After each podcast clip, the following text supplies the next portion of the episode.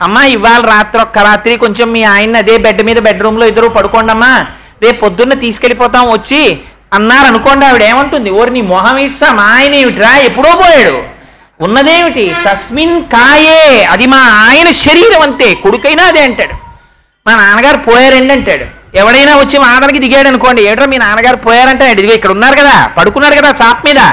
మీ నాన్నగారిని ఇంతకన్నా కొత్తగా నువ్వు ఏమైనా చూశావా? ఇది కాకుండా ఏదైనా చూశావా మీ నాన్నగారిని? అబ్బో నేను మీకు మీతో వాదించలేను కానండి. మా నాన్నగారి యొక్క శరీరం ఇది. మా నాన్నగారు కాదు మా నాన్నగారు అని నేను పిలిచే పిలిచినవాడు నేను నాన్నగారు అంటే పలికినవాడు వాడు వెళ్ళిపోయాడు. నువ్వు చూసావా వెళ్ళడం? అబ్బా నేను చెప్పలేనండి. ఆయన వెళ్ళిపోయాడు కాబట్టి ఇదిగో ఇది ఇలా పడిపోయింది. ఇంక అందులో శివము లేనది శవము. అందుకని దాన్ని ఉంచడం కుదరదు. ఏ కొడుకు కాలు పొరపాటున తండ్రికి తగిలితే కళ్ళకద్దుకుని నమస్కారం చేశాడో ఆ కుమారుడు నిర్దాక్షిణ్యంగా బకెట్టుతో నీళ్ళు తీసుకొచ్చి తొంభై ఐదేళ్ళు వచ్చేయనివ్వండి తండ్రి గడగడ గడగడ వణికిపోతుండనివ్వండి. ఓ స్టూల్ మీద కూర్చోబెట్టి మెల్లిగా గోరువెచ్చటి నీళ్ళు నాన్నగారికి పోసి ఓ సబ్బుతో ఒళ్ళు రుద్ది మెత్తటి తువ్వాలతో తుడిచి ఓ పంచ మెల్లిగా కట్టి పడుకోబెడతాడు మంచంలో. ఆ ఊపిరి ఒకసారి వెళ్ళిపోయింది అనుకోండి పడుకోబెట్టి బిందితో తెచ్చి ఇక్కడి నుంచి కాళ్ళ నుంచి తల వరకు పోసేస్తారు. పోసేసి ఏం తుడుస్తారా? ఏం తుడవరు దాన్ని? పచ్చి యథార్థాలే చెప్పారు శంకరాచార్యులు వారు. అక్కడి నుంచి తీసుకెళ్ళి కట్టెల మీద బారేసి గడ్డిలో బారేసి మార తెచ్చి కట్టి పట్టుకుపోతున్నారు. పట్టుకుపోతుంటే ఎవరు ఎక్కడి వరకు వస్తున్నారు? ఎవ్వరు రారు. విపరీతమైనటువంటి భయంతో జీవుడు ఒక్కడే వెళ్ళిపోతున్నాడు. కొడుకు తీసుకొచ్చి దాన్ని కట్టెల్లో పారేసి వెళ్ళిపోతున్నాడు. నీ గౌరవం ఎక్కడుంది ఇప్పుడు చెప్పు. ఇది శంకరాచార్యుల వారి ప్రశ్న. నీ ఊపిరిలో ఉంది. నువ్వు ఊపిరి ఎంతసేపు తీస్తావో ఊపిరి ఎలా విడిచిపెడతావో అంతకాలము నిన్ను పిలుస్తారు. బాగున్నారా అండి? బాగున్నారా అండి అంటారు. ఆ ఊపిరి నువ్వు ఆపుకున్నావా? నువ్వు ఆపుకోలేదు. వేరొకడు ఆపాడు. ఆ ఆపినవాడు ఎవడున్నాడో వాడు పరబ్రహ్మము. వాడికి నువ్వు బాధ్యుడవు నువ్వు లెక్క చెప్పుకోవాలి ఒకనాడు. నౌకరికి వంద రూపాయలు ఇచ్చి మీరు కూరలు తెమ్మంటే అట్నుంచి వచ్చి కూరలు ఒకటి బుట్ట అక్కడ పెట్టేస్తే మీరేం ఒప్పుకోరు. అడుగుతారు అబ్బాయి ఎంత అయిందిరా చిల్లర ఏదని అడుగుతారు. మీరు ఉపాధిని అడిగారు ఇచ్చాడు పరమాత్మ. ఇట్నుంచి వెళ్ళిన తర్వాత ఏం చేశావని అడిగితే ఏం చెప్తారు ఈ ఉపాధిని పట్టుకెళ్ళి? ఏం చేశావు? సంసార మగ్నుడనై తిరిగాను తండ్రి. ఏది ఎంతమంది వచ్చారా నీతో? ఇంత సర్కిల్ ఉందని చెప్పావు కదా. కాయము వీడి జీవుడతి కంపిత చిత్తత నీగుచుండవో నాయనయంచు ఎచ్చు నిజ నందన నందినులైన కందోగిని భాష్పముల్ నులుక దుఃఖమహాంబుది సొచ్చు పత్నియున్ కాయము వీడి రారు కదా. కర్మము పుణ్యము తపశంకరా. ఎవరొస్తారు? ఏడుస్తూ పెళ్ళం నించుంటుంది శ్మశానానికి కొడుకు వస్తాడు మేడ మీద కూతురు నించుంటుంది. ఎవర్రా ఎవడ్రా నీతో వచ్చేది? పరమాత్మ ఒక్కడికి నువ్వు జవాబుదారి. ఆ ఊపిరి నీది కాదు. కోటి రూపాయలు నీ దగ్గర ఉండొచ్చేమో కోటి మంది వైద్యుల్ని నువ్వు తెచ్చుకోగలవేమో. భగవంతుడి శాసనం లేకుండా ఇంకొక ఊపిరి నువ్వు తీయలేవు. జ్ఞాపకం పెట్టుకో. అందుకని ఆ ఊపిరి ఉన్నంత కాలం జాగ్రత్తగా భగవంతుడి సేవ మాత్రం మరువకు. అని పండు ఒలిచి బిడ్డడి నోట్లో తల్లి పెట్టినట్టు మన బ్రతుకేమిటో మన అనుబంధాలు ఏమిటో ఒక్కొక్క శ్లోకంలో విప్పేశారు శంకరాచార్యులు వారు. విప్పేసి మన కళ్ళకి కట్టినట్టు చూపిస్తుంటే నిజంగా భజగోవింద శ్లోకాలు ఒక్కటి వంట పట్టాయి అనుకోండి. అందుకని మీకు అందులో కొన్ని కొన్ని శ్లోకాలని మాత్రం విజ్ఞాపన చేసి చూపించాను. అందుకని దానికి మోహముద్గరం అన్నారు ద్వాదశమంజరీక స్తోత్రం అన్నారు. ఇలాంటి శ్లోకములు ఎవరు చెప్పగలరు? ఒక్కొక్క తత్వం గురించి ఒక్కొక్క సమస్య గురించి మన్ని పట్టి పీడించేటటువంటి విషయాల గురించి మహానుభావుడు తనదైన శైలిలో మళ్ళీ అటు వేపుకి ఎన్నడూ వ్యామోహం కలగకుండా అంత అద్భుతమైన రీతిలో ఆవిష్కరించారు అయితే ఆచార్యుడు అన్నవాడు భయపట్టి వెళ్ళిపోకూడదు. చిట్ట చివర ధైర్యం చెప్పాలి. నాన్న ఇవన్నీ ఉన్నాయి కానీ బెంగ పెట్టుకోకు. ఒకడున్నాడు వాడిని పిలిస్తే చాలరా పరిగెత్తుకొస్తాడు. అందుకని వీటన్నిటికీ ఏమిటి పరిష్కారం? భజ గోవిందం భజ గోవిందం గోవిందం భజ మూఢమతే. అందుకని శంకరులు దాన్ని సంగీతంలో పాడుకోమని ఎన్నడూ చెప్పకపోయినా ఒక శ్లోకం పాడుకుంటే చరణంగా వెంటనే పల్లవిగా మళ్ళీ భజ గోవిందం భజ గోవిందం గోవిందం భజ మూఢమతే అని మళ్ళీ పల్లవిగా తీసుకొచ్చి మొదటి శ్లోకాన్ని పాడేసుకుంటూ ఉంటారు కారణం ఏమిటి ఆ శ్లోకములలో ఉండేటటువంటి శక్తి అటువంటిది. ఎందుచేత నేను ఇవాళ ఈ శ్లోకములన్నింటి గురించి ఒక్కసారి విహంగ వీక్షణం కింద స్పృశించానంటే కేవలం మూడు రోజుల ప్రసంగంగా మాత్రమే చేస్తున్నాం కనుక ఏదో తర్వాతి శ్లోకం ఒక శ్లోకాన్ని నేను చెప్తున్నానండి అని ఆ శ్లోకం చెప్పేసి వెళ్ళిపోతే దానికి ఒక సమగ్రత ఏర్పడదు కనుక పెద్దలు చేసినటువంటి అంత అద్భుతమైనటువంటి స్తోత్రాన్ని అటువంటి శ్లోకాల్ని ఒక సమగ్రత లేని స్థితిలో విడిచిపెట్టడం మంచిది కాదు కనుక ఆ భజగోవింద శ్లోకముల యొక్క స్థితిని ఒక్కసారి ఆవిష్కరించే ప్రయత్నం చేశాను. గురువులు చెప్పినటువంటి శ్లోకాలకి పొంగిపోయారు వెనకాతల వస్తున్న పద్నాలుగు మంది శిష్యులు. మళ్ళీ ఒక్కొక్క శిష్యుడు ఒక్కొక్క శ్లోకాన్ని చెప్పారు. చెప్తే పద్నాలుగురు శిష్యులు చెప్పినటువంటి పద్నాలుగు శ్లోకాలతోటి చతుర్దశ మంజరీక స్తోత్రం వచ్చింది.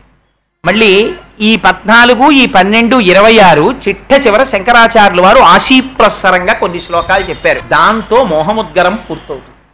సరే ఇవాల్టి రోజున సరే సమస్యల గురించి మనం ప్రతిరోజు ఈ గత రెండు రోజుల నుంచి చర్చించాం కనుక శంకరులు తనదైన శైలిలో ఒక అద్భుత పరిష్కారాన్ని ఒక దాన్ని చెప్తారు. ఒక శ్లోకంలో ఆ శ్లోకం నిజంగా అది చదువుతుంటే మనస్సు రమించిపోయి ఎంత ఆనందం కలుగుతుందో ఎవరు చెప్తారు రా ఇలాగా?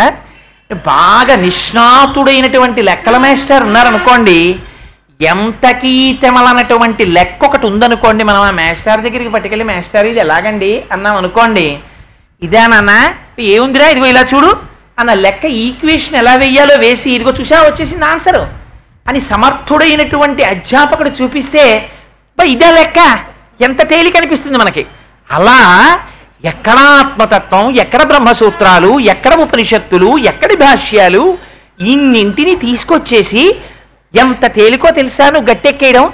చూడు నేను ఎలా చెప్తానో నువ్వు జాగ్రత్తగా అది పాటించు చాలు అని పిల్లాన్ని పైకి ఎక్కలేని పిల్లాన్ని తండ్రి ఏం చేస్తాడు? చెయ్యి పట్టుకుని ఒక్కొక్క మెట్టు ఒక్కొక్క మెట్టు పైకి ఎక్కిస్తాడు అలా శంకరాచార్యులు వారు ఒక్క నాలుగు మెట్లు ఎక్కించేశారు. ఎక్కించేసి చూడు ఇప్పుడు ఈ మెట్టు మీద నిలబడి చూడు ఎంత ఆనందంగా ఉందో నీకు? అన్నారు.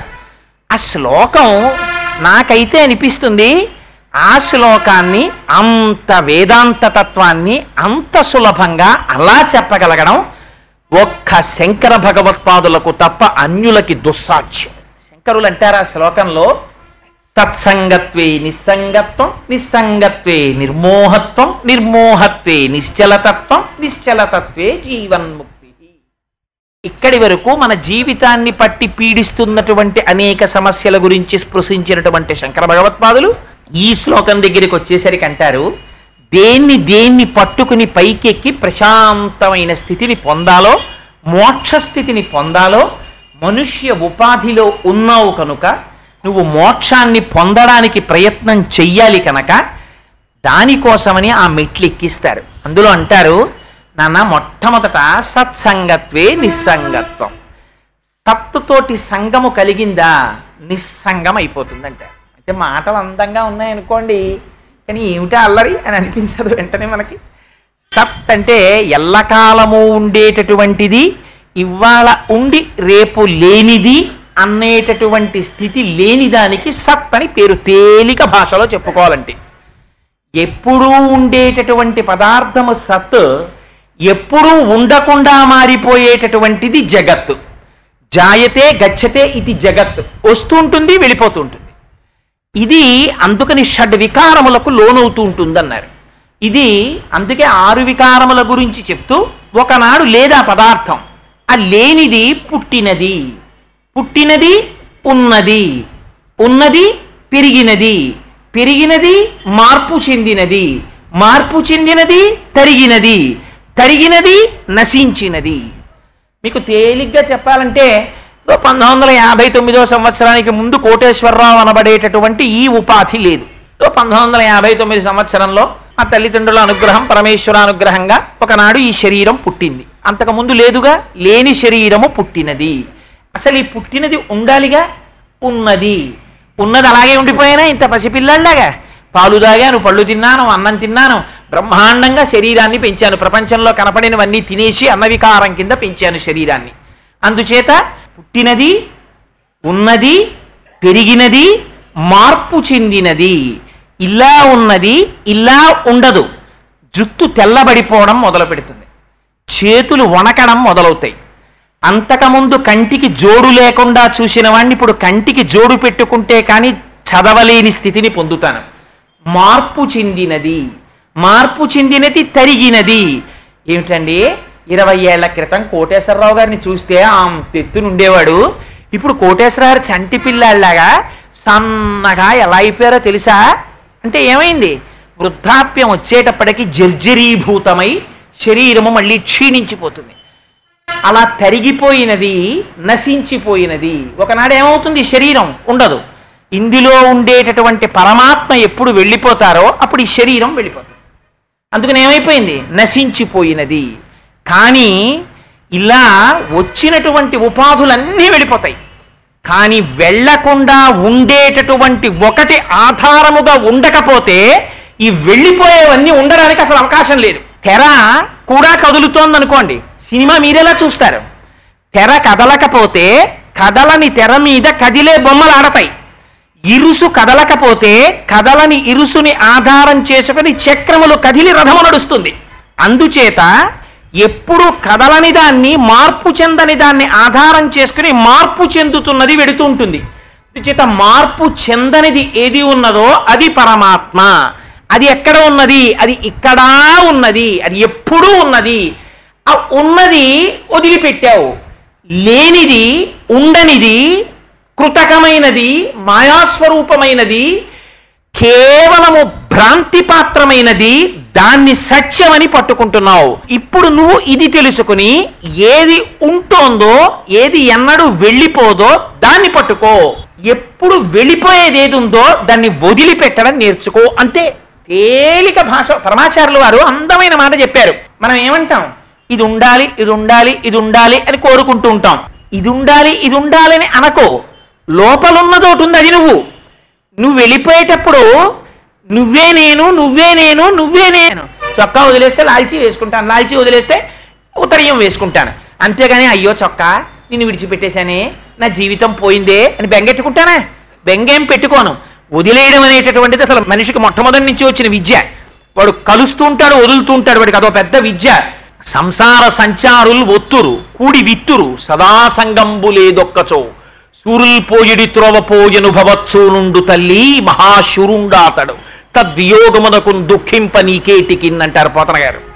అందుచేత ఆ మార్పు రావాలి. ఆ మార్పు రావాలంటే సత్తుతోడి సంగము కేవలము మన ప్రమేయము చేత రాదు. అది ఎక్కడి నుంచి వస్తుంది సత్పురుష సాంగత్యంలోంచి వస్తుంది సత్పురుషుడంటే ఎవరు?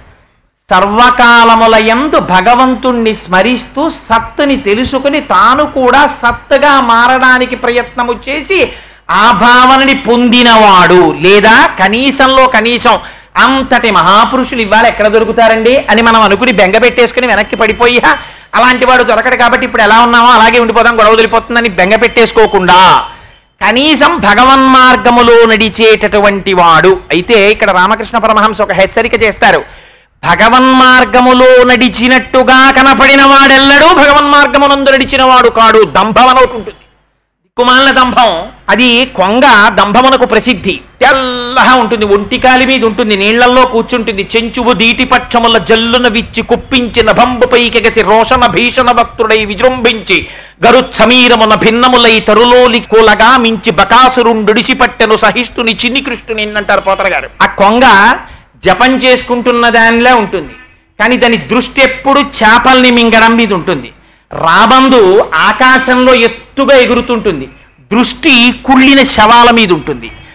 కానీ భూమిని అంటిపెట్టుకున్నట్టుగానే ఉండొచ్చు ఒకటి. బురదలో ఉంటుంది. కానీ తామర పువ్వు ఎప్పుడు సూర్యుణ్ణి మాత్రమే చూసి సూర్యుడి సంబంధంతో వికసిస్తుంది ముకుళించుకుంటుంది. అందుచేత మహాపురుషుడన్నవాడు ఆడంబరమును బట్టి వేషభాషణలను బట్టి కనిపెట్టలేడు. భగవాన్ రమణులు అద్భుతమైన మాట ఒకటి చెప్తారు. గురువు ఎక్కడ దొరుకుతాడో తెలుసా? అని అడిగారు. గురువు ఎక్కడ దొరుకుతాడు? గురువు కూడా సమస్త ప్రపంచములో ఒకడిగా కలిసి ఉంటాడు. నేను గురువుని నేను గురువుని అని గురువు ప్రకటించుకొనడు. గురువుని ఎలా గుర్తుపట్టాలి?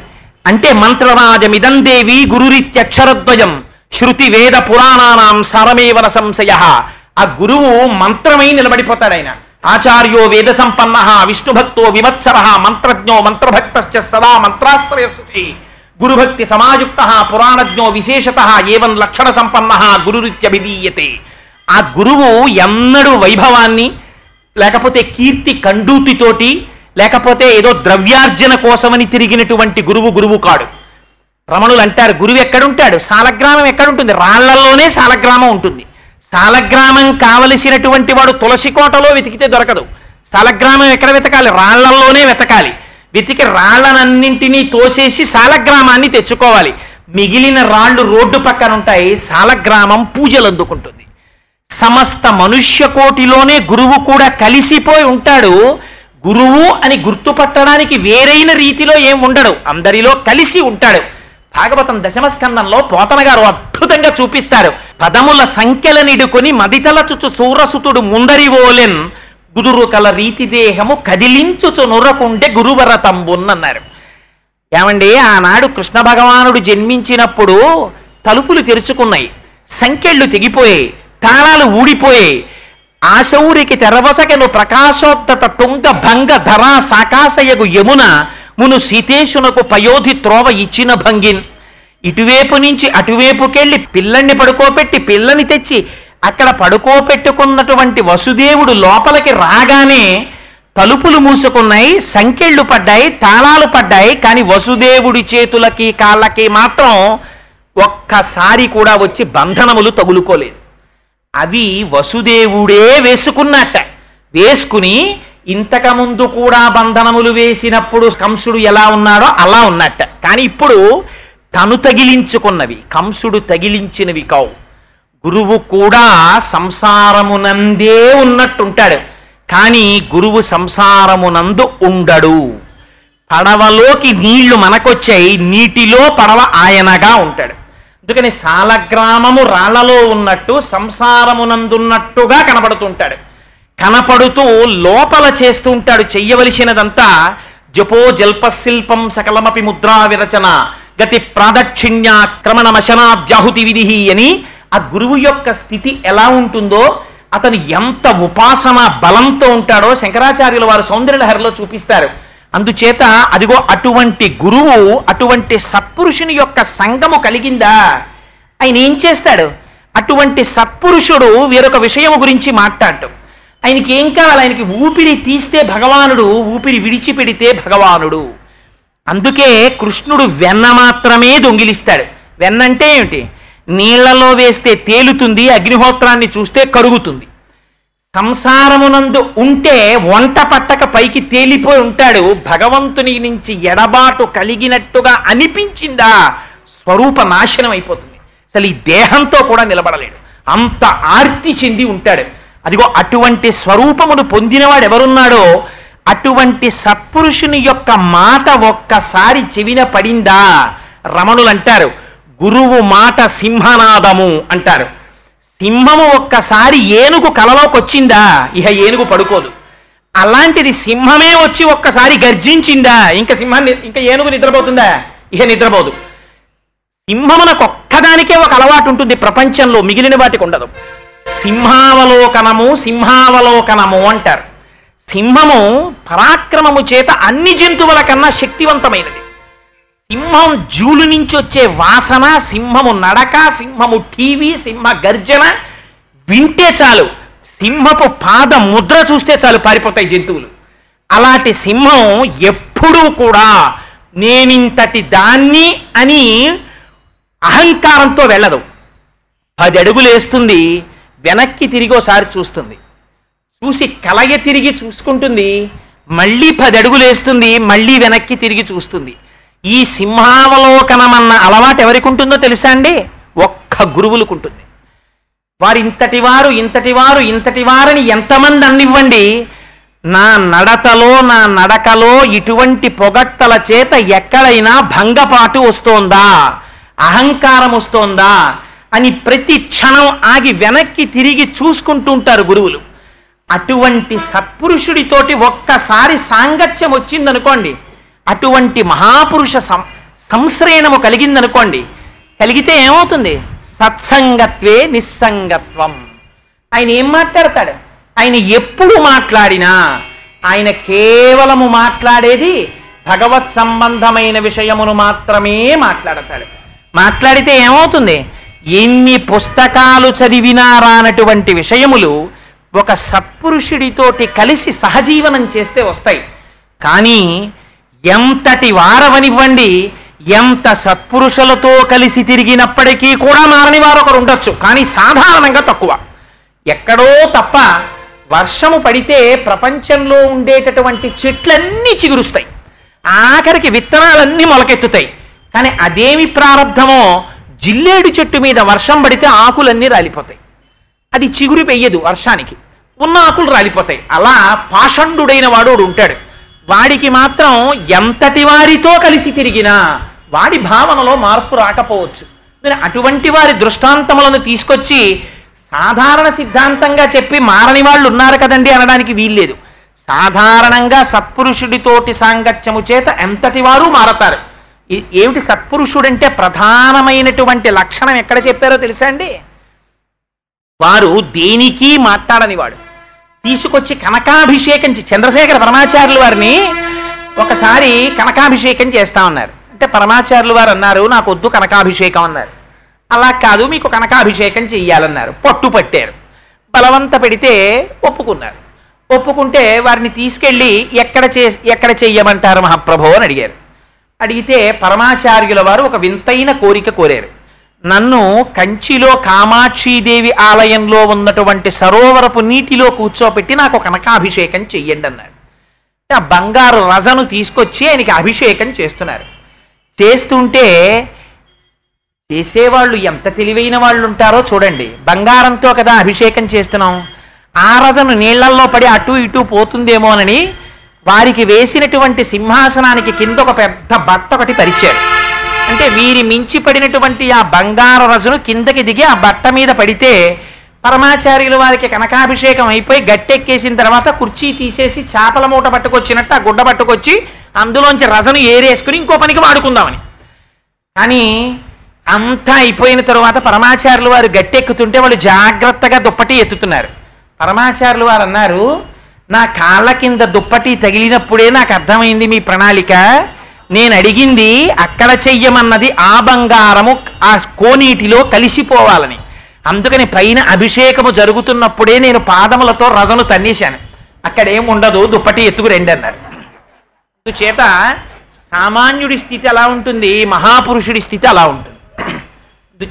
మహాపురుషుల యొక్క స్థితి అనడానికి గుర్తుపట్టడానికి వాల్మీకి మహర్షి మనకు ఒక గొప్ప శ్లోకం ఒకటి ఇచ్చారు రామాయణంలో. అయోధ్యకాండలో అచచ ఛేదసద్భావం లక్ష్మణస్య మహాత్మన అని అందులో ఎంత చిత్రమైన మాట మాట్లాడారంటే భరతాయ అప్రమేయాయ గుహో గహనగోచర అన్నారు. లక్ష్మణుడు రాముడితో కలిసి అరణ్యవాసానికి వచ్చాడు. కేవలం ఆటవికుడైనటువంటి గు- గుహుడు రామలక్ష్మణులు ఇద్దరికీ కూడా ఆతిథ్యం ఇచ్చాడు రామలక్ష్మణులు గంగ దాటి వెళ్ళిపోయిన తరువాత మరునాడు ఎప్పుడో కొంతకాలానికి భరతుడు వచ్చాడు భరతుడు లక్ష్మణుడికి తోడ పుట్టినవాడు. లక్ష్మణుడు మహాత్ముడు. ఎందుచేత మహాత్ముడు? లక్ష్మణుడు మహాత్ముడు లక్ష్మణో లక్ష్మి సంపన్న.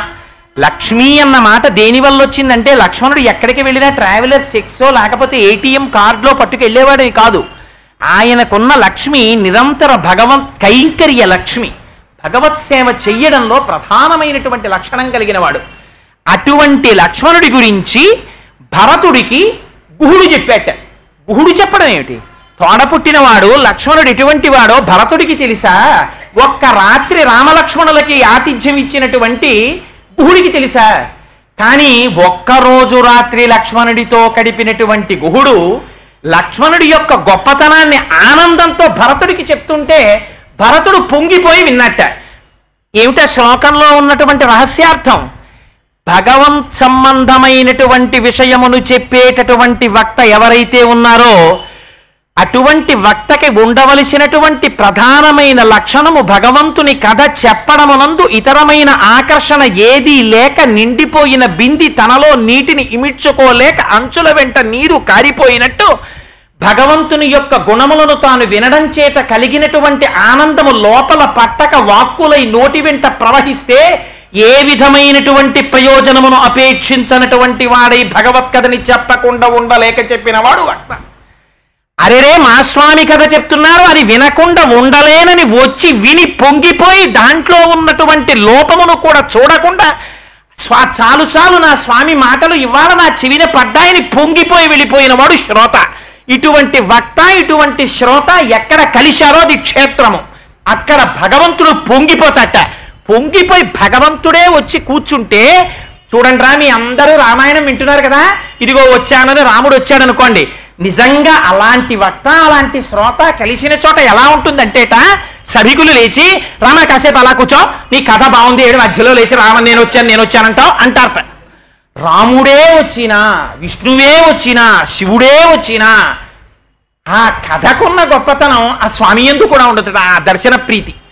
ఇది అటువంటి వాడెవరున్నాడో అగ్నిహోత్రము వంటి తన వాక్కుల చేత అజ్ఞాన లంపటాన్ని విరవగలిగిన వాడెవరున్నాడో వాడు గురువు వాడు సత్పురుషుడు పరమహంస. రామకృష్ణ పరమహంసే చెప్పాలి ఉదాహరణలు చెప్పాలంటే మహానుభావుడు. ఆయన ఒక మాట చెప్తుండేవారు. నీ స్వస్వరూపాన్ని చూపిస్తాడు స్వస్వరూపాన్ని చూపిస్తాడంటారు కదా ఎలా చూపిస్తాడు స్వస్వరూపాన్ని గురువు? నిజంగా పరమహంస. వారి పాదములకు ఎన్ని మాటలు శిరస్సు పాటించి నమస్కరించినా రుణం తీరదు. ఎంత గొప్ప గొప్ప విషయాల్ని చిన్న కథల్లో చెప్పారండి మహానుభావుడు. ఒకనాడు ఒక పెద్ద పులి నిండు గర్భిణి అయి ఒక గొర్రెల మంద వెనకాతల ఒక గొర్రె పిల్లని పట్టుకోవడం కోసమని పరిగెత్తుకుంటూ వెళ్ళి ఏటిని దాటబోతూ దూకబోయింది. దూకి గొర్రెని పట్టుకోపోయింది. కానీ ఏటిలో ఉన్నటువంటి ఒక బండరాతికి దాని కడుపు కొట్టుకోవడం చేత గర్భస్రావమై ఆ పులిపిల్ల బయటపడింది పులి మరణించింది. కానీ ఈ పులిపిల్ల గొర్రెల మందలో కలిసిపోయింది. కలిసిపోయి ఆ గొర్రెల మందతో పాటు తిరుగుతోంది. గొర్రెలు గడ్డి తింటున్నాయి పులిపిల్ల కూడా గడ్డి తింటోంది. గొర్రెలన్నీ అరుస్తున్నాయి పులిపిల్ల కూడా అరుస్తోంది. గొర్రెలన్నీ భయపడుతున్నాయి పులిపిల్ల కూడా భయపడుతోంది. ఒకనాడు ఒక పెద్ద పులి ఈ గొర్రెల మంద మీదకి వేటకొచ్చింది. వేటకొచ్చి పరిగెత్తుకొస్తుంటే గొర్రెలన్నీ అరుస్తూ పరిగెడుతున్నాయి. ఈ పులి కూడా పరిగెడుతోంది. పెద్దదైంది అయినా పరిగెడుతోంది. ఎందుకని? గొర్రెలతో తిరిగింది. గొర్రెతనమే వచ్చింది పరిగెడుతోంది. ఈసారి పులి ఆశ్చర్యపోయింది. ఇదేమిటి నేను తిరిగితే గొర్రెలు పరిగెత్తాలి పులి పరిగెడుతోంది ఏమిటి అనుకుంది అనుకుని గొర్రెల్ని వదిలి పులి దగ్గరికి వచ్చి పులిని పట్టుకుంది. నువ్వు ఎందుకు పరిగెడుతున్నావు? అని అడిగింది. ఇది నేను గొర్రెని కదా అంది పులి. నువ్వు గొర్రెవేమిటి నువ్వు పులివి అంది పులి. నేను పులిని కాదు మహాప్రభు నువ్వు నన్ను తినేస్తావు నన్ను చంపేస్తావని గొర్రె ఎలా ఏడుస్తుందో అలా ఏడుస్తోంది. అయ్యో ఏడుస్తాయేమిటి ఏడిచేది గొర్రె తినబడేది గొర్రె పిరికితనం గొర్రె ధైర్యానికి నువ్వు తినేది నువ్వు ఆనందం నువ్వు ధైర్యం నువ్వు స్థైర్యం నువ్వు పులివి నువ్వు నువ్వు గొర్రెవి కావు. అంటే నేను బాబాయ్ గొర్రెనే అంటోంది. రా నీకు చూపిస్తా. నాకు నీకు తేడా ఉంది నన్ను చూసావు కదా నిన్ను చూసుకో నీళ్ళల్లో. ఓ చెరువు దగ్గరికి వెళ్ళి చూపించింది. చూసుకుంది. హా? నేను నీలా ఉన్నానే? అంది.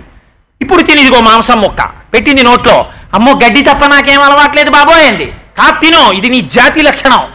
అబ్బో చాలా బాగుందండి. కాస్త నెత్తురు నోట్లో పోసింది. నాకు ఎలా ఉంది? చాలా బాగుందండి. ఇంకా ఇప్పుడు పులి గొర్రె పులి పులి అయిపోయింది గొర్రె పులైందా? పులిని పులి పులిగా తెలుసుకుందా? పులి తనని పులిగా తెలుసుకుంది. పులి గొర్రెగా భ్రాంతి పడింది. నువ్వు ఆత్మస్వరూపుడివి. నువ్వు జీవుడవని భ్రాంతి పడుతున్నావు. తత్వమసి అది నువ్వై ఉన్నావు. కానీ నీ భ్రాంతి చేత నీ అవిద్య చేత నీ అజ్ఞానము చేత నీ పిరికితనం చేత నువ్వు నిన్ను జీవుడిగా చూసుకుంటున్నావు. ఒక్కసారి గురువాక్యం వచ్చి అగ్నిహోత్రం తగిలినట్టు తగిలిందా? అజ్ఞానము పటాపంచలై విచ్చిపోతుంది. అందుకే పెద్దలు ఎవరైనా ఏదడిగారో తెలుసా అండి? స్వామి మాకేం అక్కర్లేదు. మాకేం కావాలో తెలుసా? మనుష్య ఉపాధిలోకి వచ్చాం గనక. మాకు సర్వకాలములయందు బ్రహ్మమునందు చెరించి బ్రహ్మమునందు భక్తి కలిగినటువంటి మహాపురుషులైనటువంటి వారితో సాంగత్యమును మాకు ఇప్పించు. జీవితంలో దేన్నైనా విడిచిపెట్టేసుకోవచ్చు. పర్వాలేదు పోతే వచ్చిన నష్టం ఏమీ లేదు. కానీ దొరకక దొరకక ఒక భగవద్భక్తుడితోటి స్నేహం కాని దొరికిందా? ఏదైనా వదిలి దాన్ని మాత్రం వదలకు. వాడు నిన్ను ఉద్ధరించగలిగినటువంటి వాడు భగవద్ అనుగ్రహంగా నీకు దొరికాడు. ఆ స్నేహాన్ని మాత్రం కాపాడుకో. ఈ మాట నేను చెప్పట్లేదు. ఎవరు అడిగారో తెలుసా అండి? భాగవతంలో దశమస్కందంలో మాలాకారుడని ఉన్నాడు మహానుభావుడు. ఆ మాలాకారుడింటికి సుధాముడింటికి భగవానుడు కృష్ణుడు బలరాముడితో కలిసి తనంత తానుగా వెళ్ళాడు. వెళ్ళి సుధామా నాకు పూలమాలలు ఇస్తావా? అన్నాడు. చేసేది ఎవరికి సేవ చేస్తున్నాడు? కంసుడికి సేవ చేస్తున్నాడు. మాలలు అల్లేది ఎవరికి అల్లుతున్నాడు? కంసుడికి అల్లుతున్నాడు. ఉన్నది ఎవరి రాజ్యంలో ఉన్నాడు? కంసుడి రాజ్యంలో ఉన్నాడు. కానీ లోపల ఎవరిని ఆరాధిస్తున్నాడు? భగవానుణ్ణి ఆరాధిస్తున్నాడు. నువ్వు మనస్సుకి కట్టుబడి ఉండొచ్చు. సంసారమునందు ఉండొచ్చు. కానీ భగవంతుడికి నువ్వు నిజాయితీతో విధేయుడవై ఉండిన నాడు నీకు భయం ఎక్కడుంది కృష్ణుడు వచ్చి కూర్చున్నాడు. నాకు తెలుసు నువ్వు పరాత్పరుడవు అన్నాడు. అని ఆయన మెడలో పుష్పహారములు వేసి ఆయన పాదముల మీద పుష్పములుంచి పొంగిపోయాడు. కృష్ణుడు అన్నాడు సుదామా నీకేం కావాలో కోరుకో అన్నాడు. ఈ పద్యం పెద్దలైన వారు కూడా పూజలో కూడా విజ్ఞాపన చేసుకుంటారు. ఏం అడిగాడో తెలుసా అండి మలాకారుడు ఆ రోజున? నాకు వంశమి నాకు పిల్లల్ని నాకు ఐశ్వర్యమి నాకు పన్నెండు బంగళాలి నాకు పెద్ద ఉద్యోగమి ఇవి అడగలేదు నాకు కావలసింది ఏమిటో తెలుసా తండ్రి? నీ పాద కమల సేవయు నీ పాదార్చకులతోడి నియ్యం నితాంతాపారభూతదయయు తాపసమందార నాకు దయసేయగదే అని అడిగాడు. నేను బ్రతికున్న నాళ్ళు ఈ ఉపాధిలో ఊపిరున్న నాళ్ళు ఈ శరీరము దేనికి ఉపయోగపడాలి? నీ పాద కమల సేవయు నీ పాదములకు పొంగిపోతూ పొంగిపోతూ పొంగిపోతూ అది చేసేది రిచువలిస్టిక్ పూజ అంటారు. బా ఎప్పుడైపోతుందిరా పూజ? పోయి ఏడున్నర అయిపోయింది. ఇవాళ శనివారం సుప్రభాతం చెయ్యాలి. ఇదో అలవాటు పెట్టుకున్నాను దిక్కుమాలిన అలవాటు విష్ణు సహస్రం ఒకటి చెయ్యాలి. ఇంకా అరగంట పట్టేస్తుంది. అవతల ఆఫీస్కి వెళ్ళాలని చెప్పి అక్కడ కూర్చుని ఇంకా ఆ విష్ణు సహస్రం ఏమిటో శ్రీ మహావిష్ణువే విన్నా ఆయనకు అర్థమవుతుందో అర్థమవుతుందో నాకు అనుమానం. విశ్వం అన్న మాట ఒకటే మనకు అర్థమవుతుంది. విశ్వం విష్ణు పుష్కారభూత భవ్యభద్రవం. మళ్ళీ వాడు ఊపిరి తీసేటప్పటికి రెండు నిమిషాల్లో మన మాలిగది సంగీ సంగీ చక్రి చంద్రకి శ్రీమన్నారాయణ విష్ణువాసు దేవో భ్రక్షరు అమ్మయ్య వీడు వెళ్ళిపోయాడు. అంతే చాలని భగవానుడు కూడా బెంగబెట్టేసుకునేటట్టు ఏడ్చాడా? ఆయనకేం లోటా? నువ్వు చదవకపోతే. నువ్వు చదవ అందుకే పెద్దలు అన్నారు నీకంత టైం లేకపోతే. అలా ఏం నువ్వు కంగారు పడిపోయి అయ్యో సహస్రం చదివేశానని అలా దిక్కుమాలిన చదివేం చదివేక్కర్లేదు నీకు అంత టైం లేకపోతే. పెద్దలకి తెలుసు మన సంగతులు వాళ్ళకి. అందుకని మనకి ఎలా క్లాసుల్లో అన్ని క్వశ్చన్లు చదువుకోలేని వాడికి కొన్ని పాఠాలు చదువుకోవడం అన్ని పాఠాలు చదవలేని వాడికి కొన్ని క్వశ్చన్లు చదువుకోవడం అన్ని క్వశ్చన్లు చదవలేని వాడికి గెస్ క్వశ్చన్లు చదువుకోవడం అవి చదువుకోలేని వాడికి బిట్ పేపర్లో ఆన్సర్ చేసుకోవడం అది లేని వాడికి ఇన్విజిలేటరే చెప్పుకోవడం. ఇంకా చేత కాకపోతే ప్రభుత్వం మోడరేషన్ ఇచ్చుకోవడం ఇంకా కాకపోతే ఇన్స్టెంట్ పెట్టుకోవడం ప్రభుత్వ గిఫ్ట్గా అందరినీ ప్యాస్ చేసేయడం. ఇలా వచ్చినట్టే భగవానుడు కూడా పాపం ఎన్ని బైపాసులు ఇచ్చాడో? శ్రీరామ రామ రామే తిరమే రామే మనోరమే సహస్రనామ తత్తుల్యం రామనామ వరాననే. పోన్లేరా బాబు? అలా వనమాలిగిరి సంగి శంకి చక్రి చనందకి మాత్రం చదవకు. శ్రీరామ శ్రీరామ శ్రీరామ అని భక్తితో అనరా. నువ్వు ఏది చేసినా భక్తితో చెయ్యి. నీ పాద కమల సేవయు. అంటే పట్టుకెళ్ళి గవ్వ రెండు పువ్వులు ఆయన పాదాల మీద ఇలా విసిరి పారేయమనే. శంకరాచార్యులు వారు సౌందర్యలహరిలో వర్ణిస్తారు. నిజంగా సేవ చేయడం అంటే ఏమిటో పూజ చేయడం అంటే ఏమిటో ఎక్కడ శంకరులండి? జగద్గురువులు. సాక్షాత్తు శంకరుడు. ఆయన అంటారు కదా కాలే మాత కదయ కలిత లక్తకరసం పిబేయం విద్యార్థి తవచరణ నిర్ణేజన నిర్నేజన జలం. ప్రకృత్యా మూకానామపి చ కవిత కరణతయా అని అమ్మ పిబేయం విద్యార్థి నేను ఎప్పుడు తాగుతానమ్మా నీళ్ళు? నేను బంగారు పాత్ర పట్టుకొచ్చి నీ పాదాల కింద పెట్టి ఆ పాదాల మీద నేనేమో నీళ్ళు పోసి నీ పాదములు రెండింటినీ కడిగితే ఆ పాదములకు ఉన్నటువంటి పసుపు లత్తుక నీళ్ళల్లో కడిగితే దివ్యమైనటువంటి పరిమళంతో ఆ నీళ్ళు సుగంధము వెదజల్లుతుంటే ఆ బంగారు పాత్రని అక్కడ పెట్టి అందులోంచి ఉద్ధరణితో కాసిని నీళ్ళు తీసుకుని కుడి చేతిలో పోసుకుని ఇవి మా అమ్మ చరణోదకమని చెప్పి కన్నులకు అద్దుకుని సువాసనలు గుబాళించేటటువంటి ఆ నీటిని మనసారా నేను ఇప్పుడు లోపలికి పుచ్చుకుంటానమ్మా. నేను ఇప్పుడు కడుగుతానమ్మా నీ కాళ్ళలాగా. పిబేయం విద్యార్థి తవచరణ నిర్నేజన జలం. ఒక విద్యార్థి తాగినట్టు నేను ఎప్పుడు తాగుతానమ్మా నీ పాదముల నుంచి వచ్చిన నీళ్ళని. అమ్మా ప్రకృత్యా మూకానామపిచ కవిత కరణతయ. ఆ నీళ్ళు తాగితే మూగివాడైనటువంటి వాడికి కూడా అమ్మ మాటలు వచ్చేస్తాయి కదమ్మా. ఎవరి కోసం శంకరాచార్యులు వారికి చేత కాక అలా నిజంగా అమ్మవారి పాదసేవ చెయ్యడం మహానుభావుడికి మన కోసమని. అందుకే సౌందర్యలహరిలో ఉన్న గొప్పతనం ఏమిటో తెలుసా అండి? శంకరులు సౌందర్యలహరిలో చేసిన శ్లోకాలలో ఎక్కడా కూడా నేను అని కానీ ఇది శంకరాచార్య కృతం అని కానీ అనలేదు. ఎక్కడ చెప్పినా దళిత నీలోత్పల దవీయాంశం దీనం స్నపయ కృపయా మాం అపిరుచే మాం అపిరుచే. అమ్మా నన్ను కూడా. మీరు చెప్పండి ఆ శ్లోకం? ఏమవుతుంది? మిమ్మల్ని కూడా. ఎవరు చదువుకుంటే వాళ్ళకే ప్రార్థనా శ్లోకం అని. అలా ఆ శ్లోకాల్ని అది జగద్గురువుల భిక్ష ఈ జాతికి. శంకరాచార్యుల వారి పాదములు పట్టి నమస్కరించని వాడు భారతదేశంలో కృతజ్ఞుడు. ఎందుకని? జగద్గురువులై ఎంత భిక్ష పెట్టారండి ఈ దేశంలో ఎంత సాహిత్యం ఇచ్చారండి మహానుభావుడు ఎంత మార్గం చూపించారండి. అందుకని మాలాకారుడు అంటాడు నీ పాద కమల సేవయు నీ పాదార్చకులతోడి నెయ్యం. నాకేం కావాలో తెలుసా స్వామి? నిరంతరము నీ పాదములు పట్టి అర్చించేటటువంటి స్వభావము కలిగినటువంటి వారెవరున్నారో అలా అర్చన చేసి పొంగిపోయేటటువంటి మనస్సున్న వారెవరున్నారో అటువంటి వాళ్ళతో నాకు స్నేహాన్ని కూర్చవయ్యా. ఎందుకని? వాళ్ళేం చేస్తున్నారో అది నాకు చెయ్య బుద్ధేస్తుంది. అందుకని నీ పాదార్చకులతోడి నెయ్యము నితాంతాపార భూతదయయు సమస్త ప్రాణికోటిలో భగవానుణ్ణి చూడగలిగినటువంటి దయ. తపసమందార నాకు దయసేయగదే స్వామి నాకు అది ఇవ్వవా అని అడిగాడు. అందుకని శంకరులు అంటారు సత్సంగత్వే కాబట్టి అటువంటి సత్పురుషులతోడి సంగము సత్తుతోడి సంగము అటువంటి వారి మాటలు వింటే ఏమవుతుంది? నిస్సంగత్వం. సంగము పోతుంది. దేనితో సంగము పోతుంది? ఇప్పటి వరకు దేనితో ఉందో అది పోతుంది. దేనితో పెట్టుకున్నావో దాంతో నిలబడుతుంది దానితో పెట్టుకున్న సంబంధము ఉత్కృష్టమైన పదానికి తీసుకెడుతుంది. ఇప్పటి వరకు పెట్టుకున్న సంబంధము అధపాతాళానికి తీసుకెడుతుంది. ఇప్పటి వరకు దేంతో పెట్టుకున్నావు? జగత్తుతో పెట్టుకున్నావు. జగత్తుతో ఎలా పెట్టుకున్నావు? ఇంద్రియముల చేత పెట్టుకున్నావు. భగవాన్ రమణులు రమణులకి రమణులే సాటి. అద్భుతమైన మాట ఒకటి చెప్తుండేవారు. అద్దె కొంపలో ఉన్నవాడిలా ఇంట్లోంచి బయలుదేరి ఉద్యోగానికి వెళ్ళిన వాడు సాయంకాలం ఇంటికి వచ్చినట్టు ఆఫీస్కి ఎందుకు వెళ్తాం? సాయంకాలం ఇంటికి వచ్చేయడానికి అంతేగాని ఇంకా ఆఫీస్కి వెళ్ళిపోయి అలా ఉండిపోవడానికి వెళ్ళిపోతాం ఏంటి? అలా ఏం వెళ్ళిపోం. పెళ్ళిలో కాశీకి వెళ్తున్నానని చెప్పేది కూడా అమ్మాయిని పెళ్ళి చేసుకుని గృహస్థాశ్రమంలోకి వచ్చేయడానికే కదా ఇవాళ. అలా ఎక్కడికి వెళ్ళినా ఊరు వెళ్తాడు ఎందుకు వెళ్తాడు? పని చూసుకుని ఇంటికి వచ్చేయడానికి. ఆఫీస్కి వెళ్తాడు ఎందుకు వెళ్తాడు? ఇంటికి వచ్చేయడానికి. సినిమాకి ఎందుకు వెళ్తాడు? ఇంటికి వచ్చేయడానికి. ఎక్కడికి వెళ్ళినా ఎందుకు వెళ్తాడు? మళ్ళీ ఇంటికి వచ్చేయడానికి.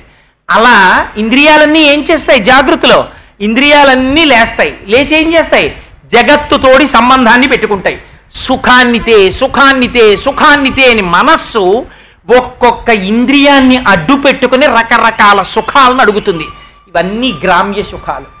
కంటి చూపు చేత కొన్ని సుఖాల్ని కోరుకుని అనుభవిస్తుంది. విసుగెత్తుతుంది. ఈ ఇంద్రియాన్ని ఆపుతుంది కాసేపు. చెవితో కొన్ని సుఖాలను అనుభవిస్తుంది. విసుగెత్తుతుంది. వాసనతో కొన్ని సుఖాలను అనుభవిస్తుంది. విసుగెత్తుతుంది. నాలుకతో కొన్ని సుఖాలను అనుభవిస్తుంది. విసుగెత్తుతుంది. ఆ తరువాత స్పర్శేంద్రియంతో కొన్ని సుఖాలను అనుభవిస్తుంది. విసుగెత్తుతుంది. మారుస్తుంది. ఇంద్రియాలతో ఉండేటటువంటి సుఖాల్ని మార్చుకుంటూ ఉంటుంది మార్చుకుంటూ మార్చుకుంటూ జగత్తుతోటి సంబంధాన్ని పెట్టుకుని ఏం చేస్తూ ఉంటుంది అనుభవించిన సుఖాన్నే అనుభవిస్తూ ఉంటుంది అనుభవించి అనుభవించి ఈ సుఖాలని చెప్పబడినటువంటి సుఖములేవి సుఖములు కావు. దుఃఖము యొక్క అభాసలు దుఃఖము యొక్క నీడలు. అందుచేత చిట్ట చివరి ఎలా వెళ్ళిపోతాడు? దుఃఖముతోనే వెళ్ళిపోతాడు. అలా వెళ్ళిపోవడం ఇంద్రియములకు నీవు లొంగి ఉండడము చేత. అందుకని ఇప్పుడు ఏం చేస్తావు?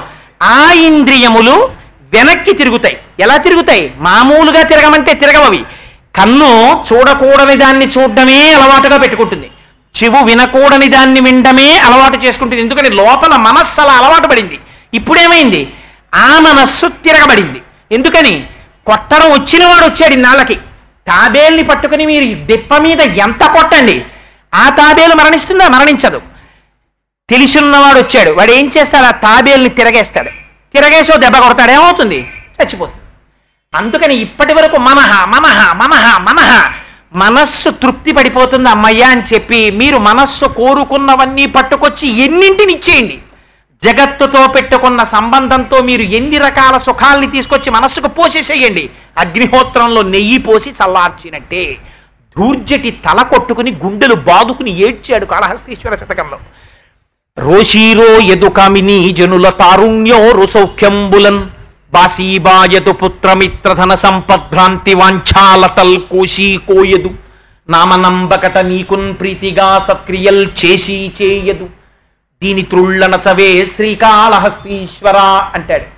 ఈ ఇంద్రియములు వెనక్కి తిరిగి మనస్సులోకి లయమై ఆ మనస్సులోకి లయమైనటువంటి ఇంద్రియములు ఆ మనస్సు సత్వగుణంతో ప్రచోదనం చేయబడి సత్పురుషుల యొక్క వాక్కులు వినడం చేత ఆ ఇంద్రియముల యొక్క స్థితి జగత్తుతోటి సంగము భగవంతుడితోటికి మారిందనుకోండి.